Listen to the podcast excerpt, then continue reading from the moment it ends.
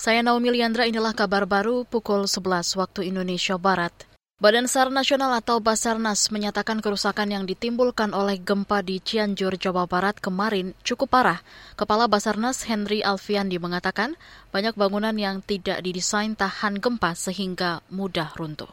Cukup parah ya, cukup parah. Rumahnya uh, agak lebih bagusnya begini, Mbak rumah rumah-rumah yang ada ini kan rumah-rumah yang kebanyakan di kampung ya. Mereka mena, kalau saya lihat rumah-rumah kayu mereka luntuh gitu ya.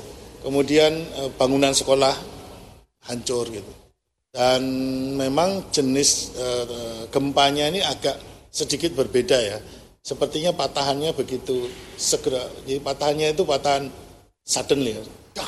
Kepala Basarnas Henry Alfiandi menjelaskan kerusakan bangunan paling parah terjadi di Kabupaten Cianjur yang berada di patahan lempeng bumi. Terkait penanganan korban, Henry mengatakan Basarnas terus berupaya mengevakuasi korban yang masih tertimbun reruntuhan. Sementara itu Gubernur Jawa Barat Ridwan Kamil menyebut saat ini korban gempa di Cianjur dan Sukabumi mencapai 162 orang. 320-an korban luka berat dan belasan ribu orang terpaksa mengungsi. Masih terkait gempa Cianjur. Saudara, tim gabungan saat ini tengah menormalisasi jalan Cipanas Cianjur yang terputus karena longsor imbas gempa bermagnitudo 5,6 yang melanda daerah itu siang kemarin. Laporan selengkapnya disampaikan jurnalis Rafik Mailana.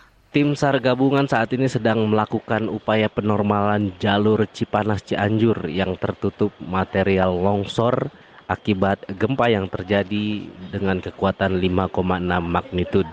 Tim SAR gabungan menurunkan sejumlah eskavator dengan fokus untuk membuka jalur agar bisa dilalui oleh masyarakat. Tim SAR gabungan juga melakukan evakuasi terhadap korban yang tertimbun longsor. Tercatat ada dua angkutan umum, dua truk, dan dua motor yang tertimbun. Hingga saat ini, 14 korban sudah berhasil dievakuasi dan dibawa ke RSUD Cimacan. Sementara itu, tahap penormalan masih dilakukan dan beberapa evakuasi pun dilakukan di sejumlah lokasi yang memungkinkan adanya korban yang masih tertimbun. Dari Cianjur, Jawa Barat, Trafik Mailana melaporkan untuk KBR.